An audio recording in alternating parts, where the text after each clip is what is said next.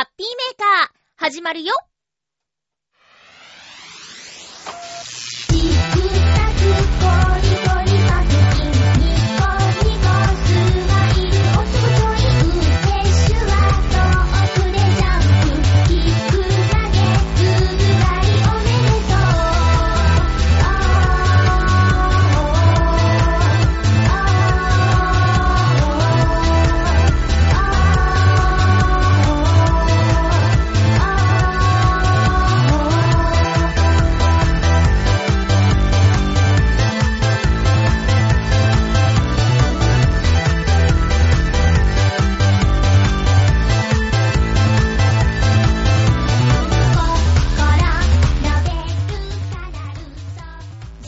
9日、まゆっちょのハッピーメーカー。この番組は、ハッピーな時間を一緒に過ごしましょうというコンセプトのもと、ちょあへよ .com のサポートでお届けしております。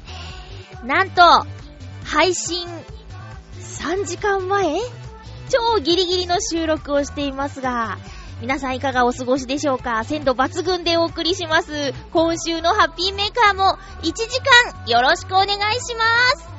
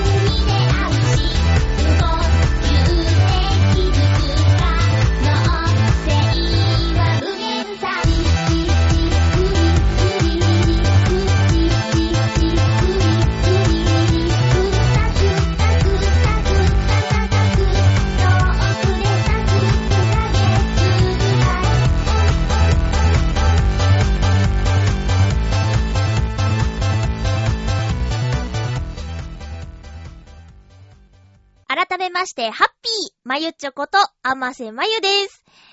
ちゃんとね、起きたんですよ。ちゃんと。ハッピーメーカーを午後から収録しようと思って、いつも通り夜勤から帰って、3時間寝て、起きて、でもなんか今日は、体が重くてね。うん。で、このまま、さあ、収録しなきゃ、しなきゃ、しなきゃ、と思いながら、ぐでぐで過ごすよりは、よししっかり寝ようそして、起きて、シャキッとして収録しようということで、こんな時間になってしまいました。時刻は間もなく夜9時を迎えようとしています。まゆっちょです。えいたじら並みの先導の抜群さじゃないですか、これね。えー、なんかね、そうね。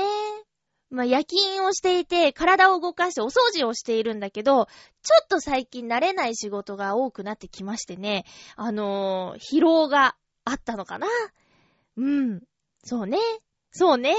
それしか原因はないわな。そうです。そんな感じなんです。え、新学期、新年度を迎えて慣れない職場で頑張っていたり、あと、クラス替えがあってね、こう環境が変わったよっていう人もいると思うんですけど、疲れは出ますよね。そういうことがあるとね、えー、無理をせず、休めるときには休んで、しっかり元気な体で明日を迎えてほしいなと思いますよ。私は、この今日の私の選択が合ってたようで、だいぶ回復しました。若干の筋肉痛はあるんだけど、まあそれもよかろう。えー、今日はですね、ふつおたいただいているんですが、そのふつおたのすべてが、えー、前の週にかかっていたりですね、前の週にあったイベントに関わることが多いので、いつもは後半にふつおたをご紹介しているのですが、まずは最初、お便りからね、行きたいと思います。えーと、まずは、フクロウのキスさんからいただきました、ふつおたです。ありがとうございます。まゆっちょさん、皆様、ハッピー、ハッピー？ふつおたです。私は、毎年4月1日に、友人たちに対して何かしらのエイプリルフールのネタメールを送っています。そこで、今年もメールを送ろうと考えたのですが、全くアイデアが出てきませんでした。それでも苦し紛れになんとか思いついたネタを送ったところ、すぐに、それは去年と全く同じものだというメールが返信されてきました。そこで過去の送信履歴を確認したところ、確かにその通りだったのでした。これはもう、実に悔しいことでした。苦笑。そんなことがあり、コーナーのテーマを毎週考えておられるまゆっちょさんは大変だろうな、と実感を持って感じた出来事でした。それでは、ということで、フクロウのキスさんありがとうございます。そうなんですよね。あの、テーマ、テーマは、長く聞いてくださっているリスナーさんにとっては、それ前やったよねっていうことが多々あると思うんですが、えー、例えば、今日だったら2013年4月の段階のという風に解釈をしていただければと思います。エイプリルフールのネタメールを送っているという、フクロウのキスさん、そういえばそんなこと言ってましたね。あのー、結構混んだ内容だったと思うんですけど。まあそれもネタ考えるのもね、大変よね。来れば来るほど。私はエイプリルフール、今年は特に何もしなかったな。何年か前、2、3年前かな。ちょっと失敗したことがあってね。あのー、仲いい職場のよく喋る男の子がいるんですけど、彼に対して、エイプリルフール的なネタを喋ったんですよ。上司の誰々と実はお付き合いをしているんだ。と言ったら、信じてしまってですね。あのー、それメールで送ったんですけど、大分開業を入れて15行ぐらいビューって空白を開けて、なんちゃって、ハッピーエイプリルフールって書いたんですけど、そこまで読んでくれなくて、しばらくなんか気まずいみたいなね。こう、その上司と私と彼がいるときになんか変な空気になるみたいなのがあって、え、もしかしてあの日のあの話信じてるのかなって言ったら、え、違うのっていう、こう、程よいタイミングでちゃんとネタばらしをね、私はしたつもりだったけど、わかりにくいネタばらしだったからね。そういうことがあるので、気をつけてエイプリルフールしなきゃなって思います。確かハッピーメーカーで話しましたよね。エイプリルフールにはルールがあるんだっていう話をしたんですけど、これもね、あの、ツイッターの、えー、ツイッターで流れてきた情報なので、本当かどうかわからないんですけど、えー、3つあって、1つは、えっ、ー、と、エイプリルフールの日の午前中だけですよ、言っていいのは。そしてその2、人を傷つけたり貶めたりするような内容はいけません。その3、午後には必ずネタばらしをしましょうというのが、私の見たエイプリルフールのルールというやつだったんですけど、皆さんはどうでしたでしょうか？えテーマは、まあ、頑張っていろいろ考えたいと思います。これでもね、他の、そうですね、あの、有名な方がやっている番組とか聞いて、こんなテーマで喋ってるのか、みたいなのとか、ちょっと見たりしてるつもりではあるんですけど、それでもなかなか難しいですね。ただね、来週のテーマは、ふっと思いつきましたよ。それは日にち的なタイミングとかそういうのもあるんですけど。なので、今週は悩まなかったです。実際収録前に、あ、そうだテーマ考えてなかったって言って、テーマを考えることで、どんどん時間が流れていくっていうことは多々あることですよ。たくさんストックを用意しとかないといけないんですけど、まあ一応ネタ帳はあるんだけどね、なんかね、もうやったなーっていうのとか、ちょっとピンとこないなーとか、その、他の人のラジオを聞いてメモしていたテーマとか、なんかハッピーメーカーでは使えないなーみたいな。ネガティブ要素のテーマなら、どんどん思いつくんですけど、ハッピーメーカーだからね、そうはいかないじゃないですか。ハッピー要素のあるテーマにしないとなーっていうのがあるので、なかなか難しいです。難しいんかいみたいなね。え、袋のキスさんどうもありがとうございました。来年の次のエイプリルフールのネタをじわじわ仕込み中なのかもしれませんな。えー、続きまして。えー、っと。ハッピーネーム、コージーアットワークさんからいただきました。ありがとうございます。えー、前回の、こう、トークで話した内容についての、普通歌をいただきました。まゆちょハッピー、ハッピー。収納の中ダメです。誰にも見せられません。だって、収納ってカオスを作り出すためのシステムですよ。せっかく扉の向こうで新しい宇宙が生まれようとしているのに、片付けるなんてできるわけないじゃないですか。うわぁ、ごめんなさいごめんなさい申しませんという、普通歌なんですが。また私を怒りキャラになってません？私ね、前々から気になってたんだよね。カオスってどういう意味なんだろう？こう、よくね、ネットとか、あと、そう、まあ、ツイッターとかでも、カオスな感じとか、カオス。えー、ギリシャ語。混沌、混乱。んーん。ああ、確かにね、収納ってカオスを作り出すためのシステムですよ。なるほど。混沌、混乱という意味。へー。知ってた？なんか、ね、よく使う人多いよね。あの、使う人多いっていうか、カオスって言葉をよく使う人がいるって感じかな。使わない人は全然使わないけど、もうすぐ、わぁ、カオスな感じとかなんか、カオスだよねとか言う人いるな。うん。やっとわかった。ありがとうございます。便利ですね、iPad。今ね、ちょっとメールをプリントアウトしないで、iPad に、あの、こうメールいただいて、そのメールを iPad のメモ帳に貼り付けて、こう、整理しやすくしているんだけど、その iPad に入れたまま、この意味わかんないとか、この字が読めないっていうのをちょっとこうタッチすると、辞書っていう機能があって、すぐね、調べることができるんですよ。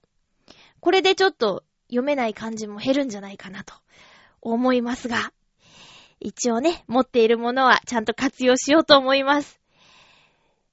まあ、収納の中まで綺麗にするって言ったら、プロの域だと思いますよ。うん。そこまでやってたら本当にすごいと思う。まあでも、よくね、断捨離とか、片付けの魔法とか、こんまりさんのね、とかいろいろ読んではいるんだけど、確かにその通りだよなとも思うんだけど、なかなか実行できずなまゆっちょです。まあね、その本の通りにできれば、すごくシンプルで、過ごしやすい生活ができると思うんですけどね。うん。憧れはしますよ。うん。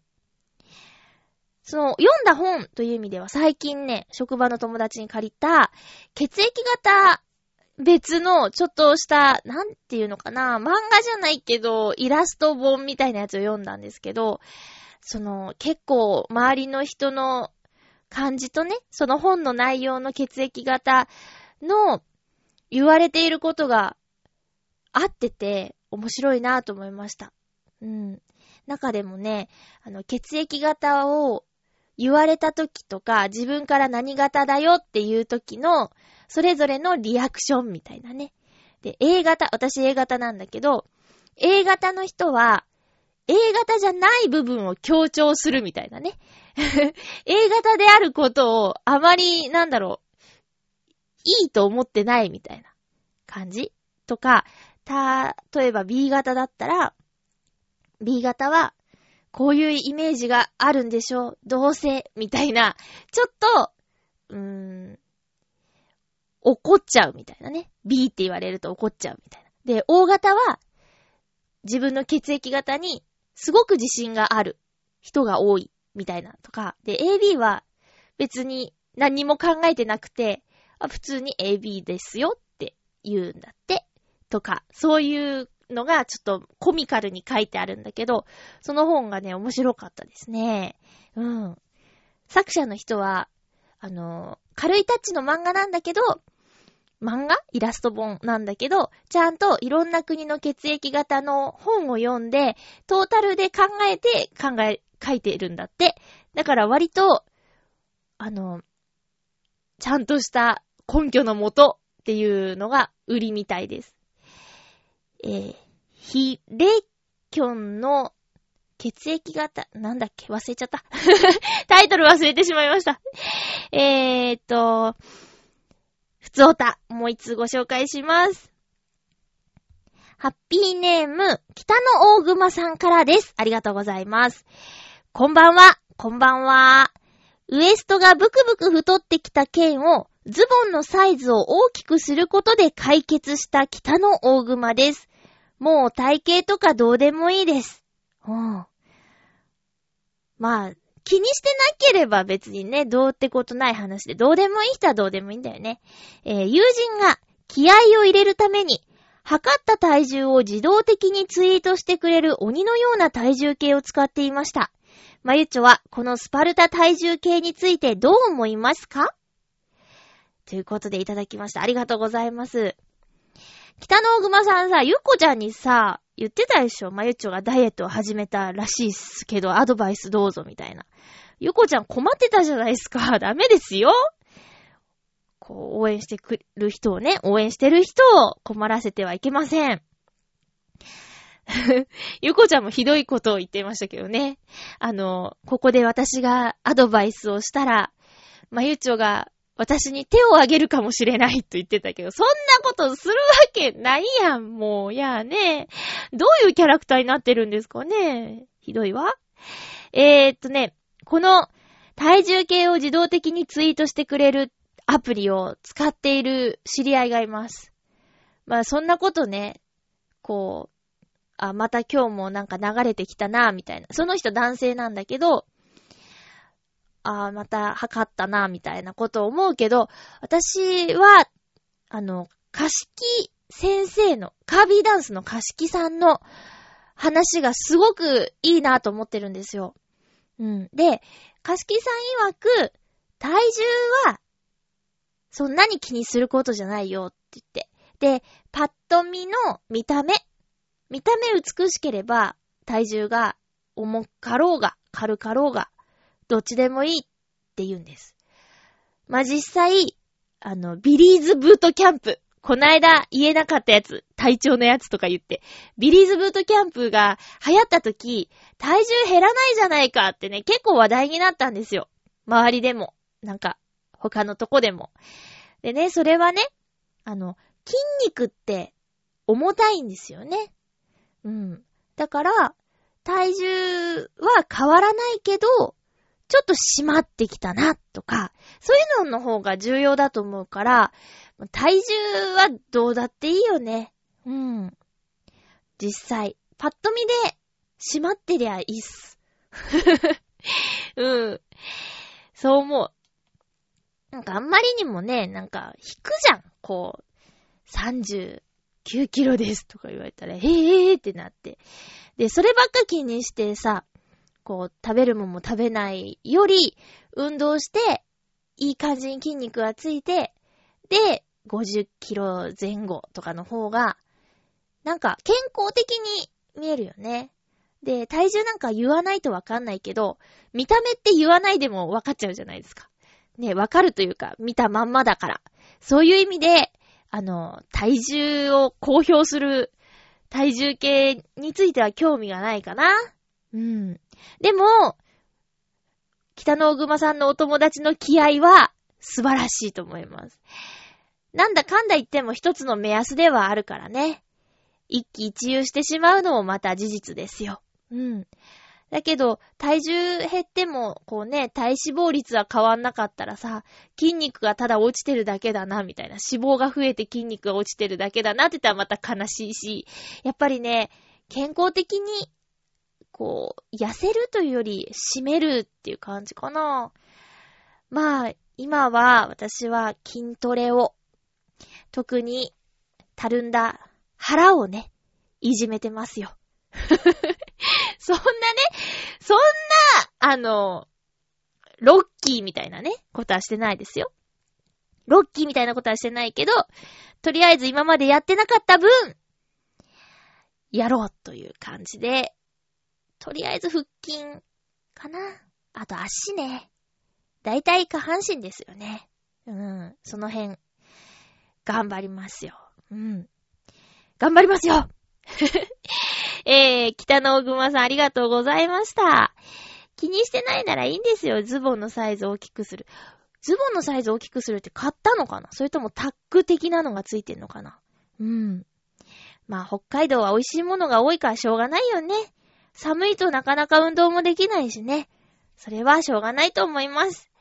さて、ふつおた、いろいろご紹介してきました。ありがとうございます。あの、放送、前回の放送の内容に関してのふつおたはもちろん嬉しいですよ。えー、これからもですね、来週も、えー、ぜひ何かあったらメールくださいね。よろしくお願いします。えーとね、迷うところなんですが、曲、流さないでいこうかな。じゃあ、コーナーいきます。ハッピートークハッピートークはテーマトークのコーナーです。今週のテーマは、あなたのストレス解消法です。お便りいただいています。えー、ハッピーネーム、フクロウのキスさん、ありがとうございます。まゆっちょさん、皆様、ハッピー、ハッピー？今回のテーマ、ストレス解消法について、私の場合、普段のストレス解消法は、フェンシングの練習に行くことです。いろいろと考えなければならないことがあって、それが常に頭の片隅に残ってしまうような時があると思います。でも、私の先生は、レッスンを受けている時に余計なことを考えると、何を考えてると怒るので、少なくともレッスンを受けている時は、ストレスの原因となる出来事を頭から切り離して、その瞬間のレッスンだけに集中することになります。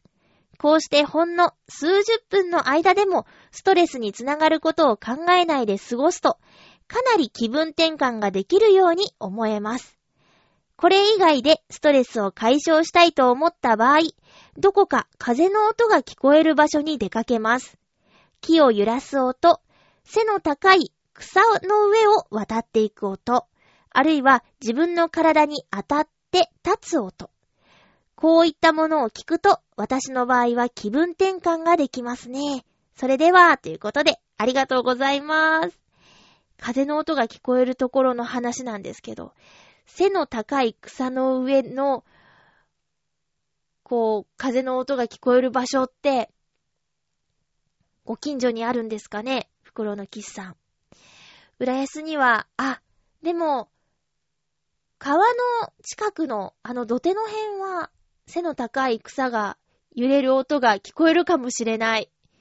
はぁ。なんか一つ、このイメージでね、あの、少女漫画で、そんなシーンがあったなぁ、みたいなことを思い出したりしました。ええ。なんだったかよくわかんないけど、その絵だけ出てきた、今。うん。フェンシングの練習って、こう、試合の絵は出てくるんですけど、練習風景ってどんな感じなんだろう。ねで、考え事してたら先生がお見通しっていうのかっこいいな、先生。そうなんだ。このレッスンの間切り離したストレスって、レッスンが終わった時、また戻ってくるのかなうん。考えないようにすると考えちゃうとかないですか？例えば私だったら寝るときに、寝るときになんか考え事をしちゃうと、眠れなくなって、で、悩み事がどんどん派生してもう収集がつかなくなっちゃうような。で、いやダメなの今寝る時間なの寝る寝る寝るって思っても、どんどんどんどんその考えなきゃいけないこととかが膨らんでいって、コントロールできないんだよね。コントロールしたいんですけど、難しいんだ。だからこのレッスンの時、頭の中をできるだけ、あの、ストレスと切り離してっていうのができる袋のキスさんってすごいなぁと思いました。風が聞こえる場所ね。いいですね。いいですね。風の音だけ聞こえる場所だといいんだけどね。この間はね、とても風が強かったから、風の音が聞こえたのかもしれないけど、なかなかいいスポットがありまして、えー、先週ね、ちょっとお話できなかったんだけど、あのー、東京駅前にある、切手、切手かな？切手っていう新しいビル？ビルに行ってきました。あの、ちょっとね、テレビとかでも話題になったかな。東京駅の外観が、あの、綺麗に見えるよっていう屋上庭園があるんですけど、3月の21日にオープンした旧東京中央郵便局局舎一部保存、再生し、建設された JP タワー内に地下1階地上6階98の店舗からなる商業施設がオープンしたんですね。で、その名前が、えー、アルファベットで KITTE、き、切ってかな？切ってかな？うん。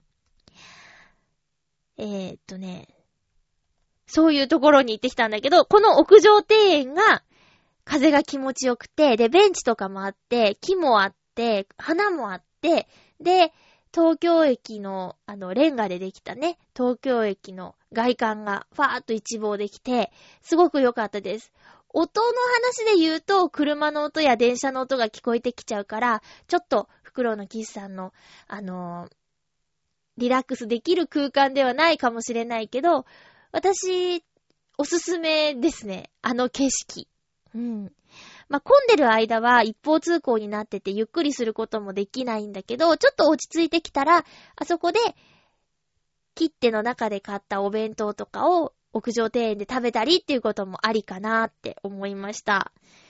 すごくね、あの、可愛いお店とか、美味しそうなお店とかいっぱいあったので、ぜひ行ってみてください。東京駅の目の前だからね、あの、県外からの方もスッと行きやすいと思いますよ。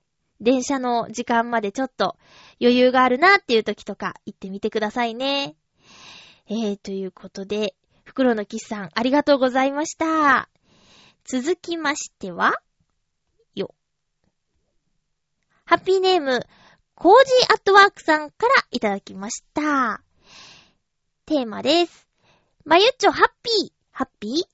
ストレスの発散にはまず体を動かすこと、次に好きなことに集中すること、それから美味しいものを食べること、最後にぐっすり眠ること、これをセットでやればもう大丈夫です。よーし、それではストレスの溜まったまゆっちょに体験してもらいましょう。さあ、自転車に乗って、浦安から日本橋まで移動しましょう。えぇ、ー、遠いなぁ。途中にはいくつも公園があるので、花の写真を撮りましょう。ついでに富岡八幡宮にお参りもしときましょう。日本橋の玉井で穴子の箱膳を食べましょう。日本橋から浦安まで行きとは別ルートで自転車を漕いで帰りましょう。お風呂に入ってさあ寝ましょう。どうですか？ストレス解消しましたか？まだのようならあと2、30キロ走っときますか。ということで、ありがとうございます。もういきなりですよ。早速、浦安から日本橋まで自転車で移動っていうので、ずーんとストレスがかかりましたね。だって、私の自転車ママチャリなんだもん。かっこいい自転車じゃないんだもんな。こう、長距離走る用の自転車じゃないからさ、なんかもうそこで、かっこいいイメージじゃないんだよね。そうなんだ。いや、だけど、さっきもね、袋のキスさんが、フェンシングの練習でストレスが、えー、解消できるかなーなんてね、書いてあったけど、体を動かすことって大事なんですね。うん。自分もお掃除の仕事は体を動かすので、これがね、例えば、まあ、大変な仕事で経験もしたことあるけど、テレアポとか、もうずっと席に座って、知らない方と電話をする。で、その相手にとってはセールス電話ですよね。そういうので、なんかすげえ怒られるとか、あと、そうね、接客も楽しかったけど、でも、変な人いるじゃん。すごい怒ってる人とか。そういうのがあると、ストレス溜まりまくりだけど、お掃除はね、終わって、こう自分のやったところがピッカピカになってるのを見たりすると、はーって気持ちいいってなるから、これある意味で体を動かすとストレス解消になるよ、みたいな、ストレス発散できるよっていうこととちょっと繋がってるのかななんて思ったりしています。はい。えー、好きなものに集中。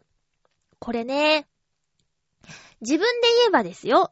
例えば、そうですね、うちの防音室の中で、めっちゃ歌ったりね。歌うと、結構スッキリするかも。あとは、美味しいもの。これはね、確かに。美味しいものは裏切らないですよ。でね、えー、前、仲良くしていた人が教えてくれたんですけど、確かにそう。えー、何かね、美味しいもの食べに行って、ちょっと、なんかね、まあ、その時はですよ。その時は、もうどことか言わないけど、お好み焼きだったんだけど、ちょっと恐怖体験してね、すごく美味しくて何度も行ってたお好み焼き屋さんなんだけど、ちょっとおしゃれな。うん。で、そこでね、まさかの出来事ですよ。鰹節に毛虫が入ってたの。怖いでしょ？怖いよね毛虫というかなんだろうなあれなんかの幼虫かなで、あの、つって、えー、お店の人に言ったら、すっごい謝られて、なんかお食事券1万円分みたいなんで、こう、これでなんとか、みたいな感じでね。そういうこともあったけど、まあ、びっくりするよね。お腹空いてて気づかずもりもりって食べてたらと思ったら怖いよね。まあ、そういうところでね、あの時、まあ、なんだろうな、お詫びのものとかもらったけど、その日は本当に、ずーんって、がっかりした気持ちになって、美味しく食べられないよね。で、そのお詫びの品ももらったけど、トラウマができちゃって結局行かなかったんじゃないかな。ねえ、そういうのあるからね、美味しいものを食べようっていうのは重要なことです。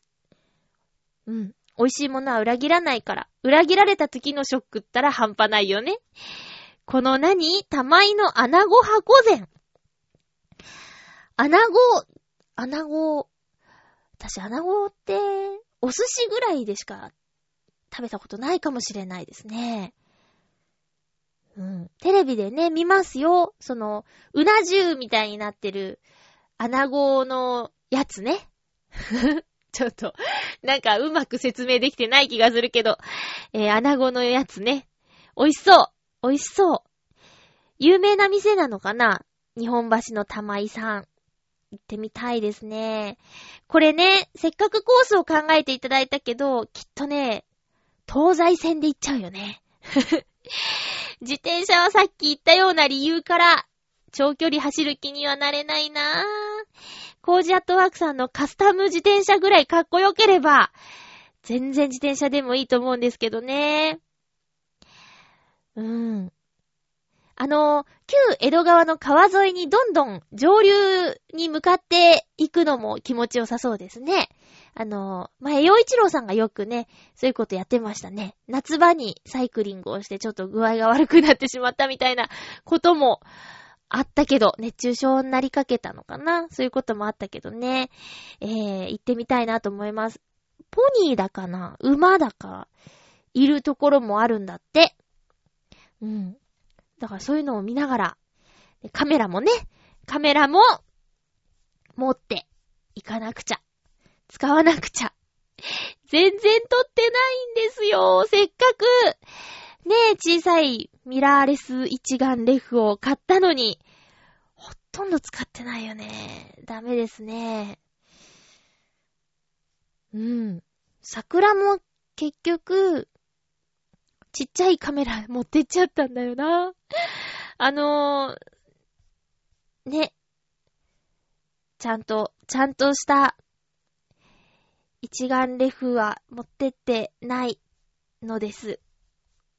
この、ちょうどいい、あったかさの季節にデビューしようかなとうん、思ってます。まだ全然その、なんだろう、撮影方法とか何が何だとかいうのをね、勉強もしてないし、いかんですね。買って満足してる感じですよね。これはいかんです。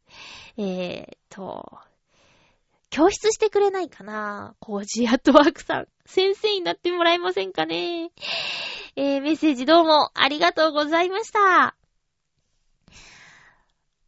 私も、その、ストレスってあんまりなんか溜まってるのか溜まってないのかっていうのがわからないぐらいなので、多分溜まってないんだろうと思うんですけど、まあ、急に一人でカラオケ行ったりとか、そういうことはありますよ。うん。あとは、そうですね。やっぱり、食べる。かなあとなんだろうね。あ、ストレス解消。うーん。友達に話す。とか？かなぁ巻き込まれた人はたまったもんじゃないのかもしれないけど、話しちゃってますね。そんな感じですね。えー、皆さんもね、ストレス溜め込むと、あの、それこそ胃がね、あの、荒れてしまったりとかいう人もいると思うので、うまい、自分に合った解消法を見つけて、うまくやっていってもらえたらなと思います。ということで、ハッピートークのコーナーでした。それでは、やっぱりたまには曲を聴いていただこうかなと思います。えー、アルバムポムルズから、ときめきマジラブ。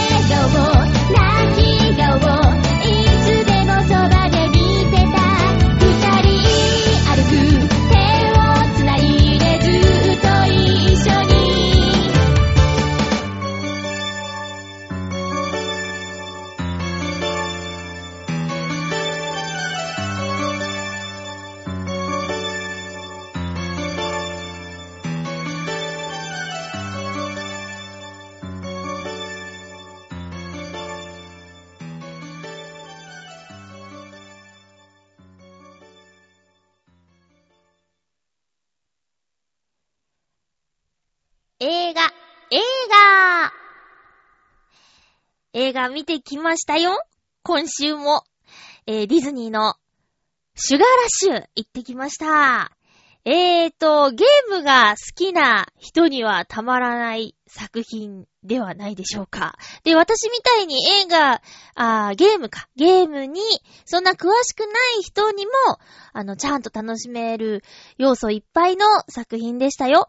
本編の話の前にですね、だいたいディズニーの作品の前には短編がついてるんですけど、今回の短編、紙飛行機これがですね、素晴らしいんですよ。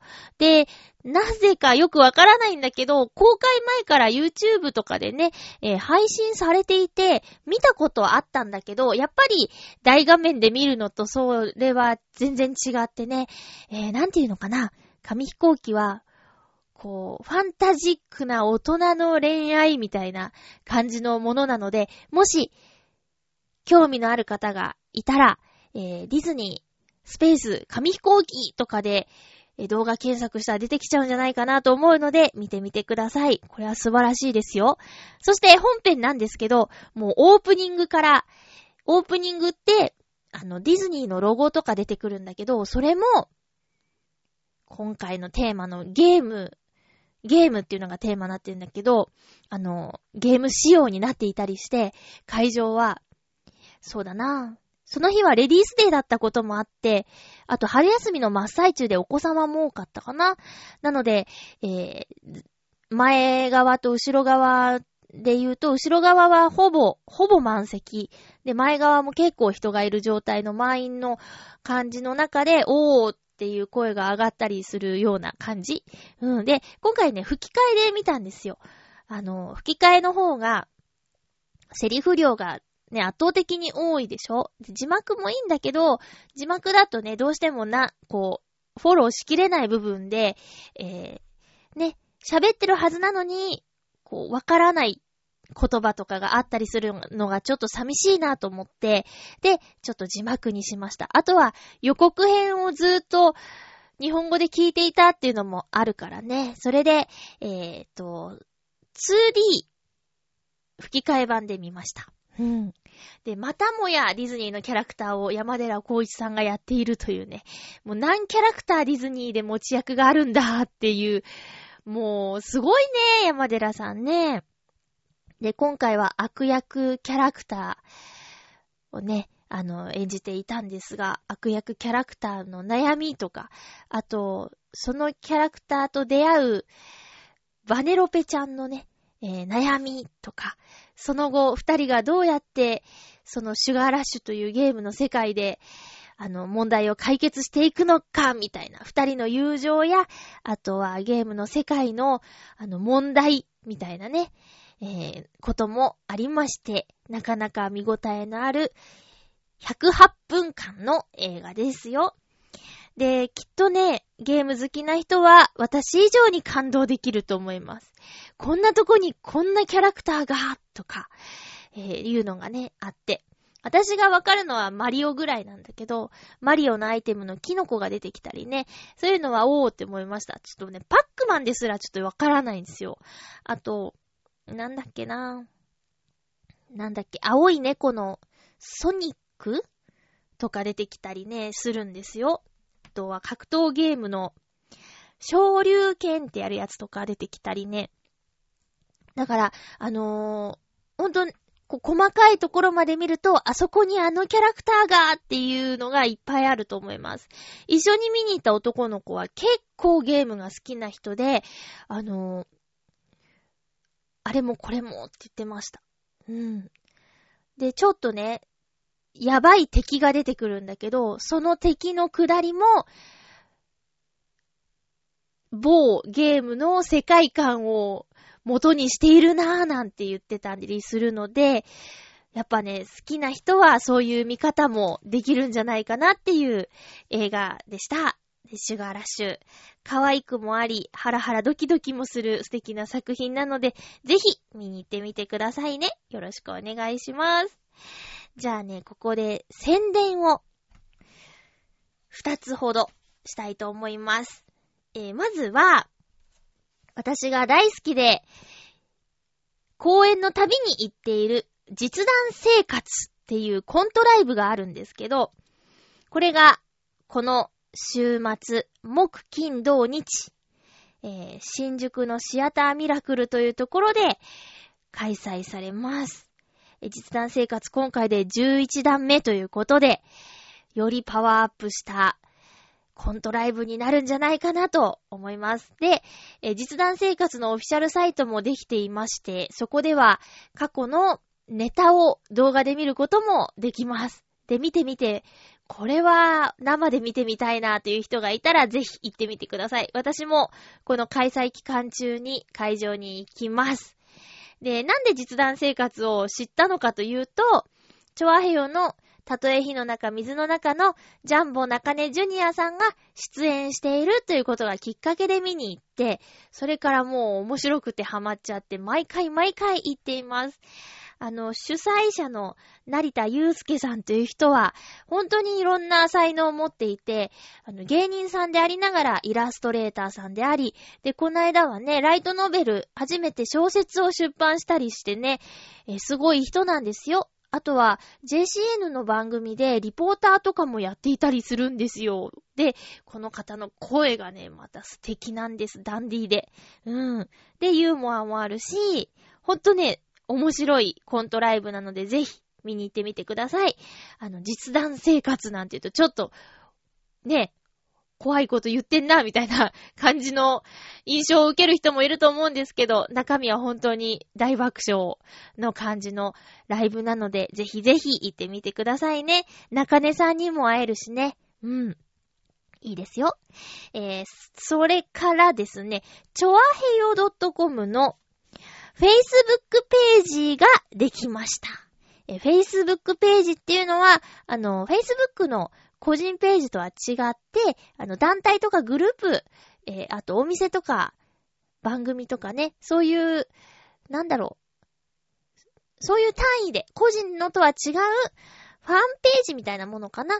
そういうのがね、できたので、ぜひ、えー、Facebook ページのチョアヘヨ .com にあの、いいねをして、情報収集してください。まだね、コンテンツというか、投稿は少ないんですけど、これからじわじわとやっていきたいと思います。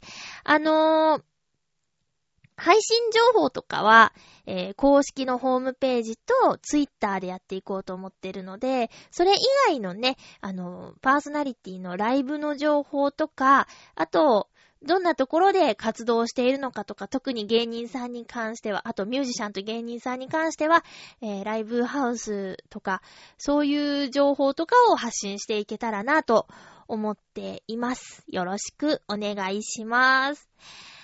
あともう一つ、えー、私のナレーションしている番組なんですけど、見ていただけてますでしょうか？結構、じわじわと、放送エリアが広がっていっているので、見れる方も広がっているのかなと思うんですけども、え先週も話しましたぐるっと浦安がなんと、え JCOM ではなく JCN の市川の放送局でも見られるようになったというお話。えそれから、アラタカのコミタンは JCN 関東。それから、千葉ミセランガイドは JCN の千葉の方で放送されています。えー、いろいろやっているので、ぜひぜひ見てみてくださいね。あとはね、あの、YouTube の方に、取材に行ったお店の方が動画をアップしているっていうのがありまして、そこで、もし、あの、ローカルだからね、見られないっていう方は YouTube で見ることもできます。やっていいのか悪いのかわからないことなんですけど、まあお店の方がやってるからね、なんとも言えないんだけど、えっ、ー、とね、それは、改札快適な撮影の改札って書いて、えー、スペース、なんだろうな、なんてやったら出てくるのかな。あと、江戸紫。江戸は漢字で紫はひらがな。改札スペース江戸紫とかで出てくるんじゃないかなと思います。だからそれを見れば、私がどんな風にナレーションしてるのかわかりますね。うん。で、あ、そうそう、アランドタカのコミタンでは、新番組だったので、いろんな読み方をやってみたんですよ。あの、まあ、いつもやっているような読み方、それからキャラクターっぽい、ちょっとこう、そうだな。丸っこいキャラクターがふわふわ浮いてるようなやつと、あと、まあ、うーん、かわいいっぽいやつ、みたいな感じでやったんですけど、結局採用されたのはいつも通りのやつでした。なんだか嬉しいような悲しいような、あ そういう、そういうオチでしたよ。はい。まあ、いろんなことやってみたいんだけど、そのままがいいですねって、あの、スタッフさんが言って、まあ、いい、いいのかな？うん、私もちょっと遊びたかったんだけど、まあ、しょうがないよね。ちょっとこってりしすぎちゃうのかもしれませんね。えー、そんなこんなでいろいろやっております。はい。えー、っと、えー、あ、そうそう。話そうと思っていたのがね、あ土曜日に、めちゃイケの生放送って皆さん見ました？えー、っと、ナイナイの矢部ひろゆきさんと、元 TBS のアナウンサーの青木ゆこさんの結婚式を生放送でやってたんだけど、なんかね、いいなぁと思いました。あの、自分はね、えー、自分もそうなんだけど、ちょっと、徳光さんオープニングすごいか、噛んでたよね。なんて言ってんのかわかんないぐらいにぐでぐでになってたけど、あれ大丈夫なのかな 私も気をつけよう。えー、もう、ミッツマングローブのおじですとか言ってたけどね。えー、まあそこはいいや。そこはいいんだけど、あの、なんだろう、このめちゃイケのメンバーってすごく長い間一緒にやってて、その、仲間意識みたいなやつとか、その、みんな仲良くて、こう、手作りの感じでお祝いしようっていうのが、スタッフさんと出演者さんと、あの、一体感っていうか、そういうのがすごくわかる、いい結婚式じゃなかったかなーって思いました。最後までね、ちゃんと見れなかったんだけど、なんかワイドショーとかで、えー、月曜日もいろいろと取り上げられていたけど、ねえ、最後もね、最後も、うん、風船とかお花とかいっぱい飛んでたりして、華やかでね、で、準備の期間もそんなになかったけど、っていうのやってまして、いいなと思いました。で、最近、その部活動で高校生が結婚式を作るみたいなやつもテレビでちょっと特集されていたりして、そういう経験もいいなと思いました。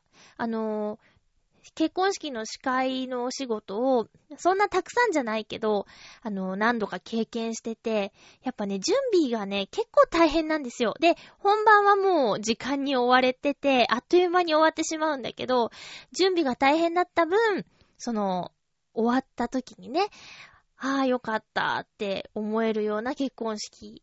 あとは、大体私が関わったのが、もう、プログラムを考えるところから一緒にやっていくっていうのが多かったから、いろんなことを見てて思い出したり、あと、あ、こういう演出もいいなぁなんてね、思ったりしましたよ。で、今は本格的には司会のお仕事はしてないんだけど、もし友達にね、またなんかの機会に頼まれたりしたら、そういう時はこういうアイデアも出してみようかな、みたいなのの、えー、勉強というか、そうだな、参考になりましたよ。うん。ということで、テレビで結婚式、今まで何個か見たけど、一番そうだな、堅苦しくなくて、楽しいとかお祝いの雰囲気が一番伝わってきた結婚式じゃなかったかなって思いました。えー、っと、予告しましょう。予告は、えー、次回は4月の16日の放送です。収録は4月の14日にする予定です。テーマなんですけど、もうね、これしかないなと思いまして、テーマ決めました。えっ、ー、と、4月の15日がですね、東京ディズニーランドの開園の30周年の記念日です。にちなみまして、祝30周年東京ディズニーランドの思い出ということで、皆さん、まあ、行ったことない人もいるかもしれないけど、修学旅行とか家族旅行とかでディズニーランドに行ったことのあるという人、ディズニーでこんな体験をしたよとか、こういうのが楽しかったとか、こういうところがいいねとか、そういう内容のお便りをお待ちしています。これもね、定期的にちょいちょいハッピーメーカーでやっていることなんですけど、あの、それだけハッピーメーカーが長くやっているということで、えー、許してくださいね。ということで、お送りしてきました。ハッピーメーカー。そろそろお別れのお時間です。お相手は、まゆちょこと、あませまゆでした。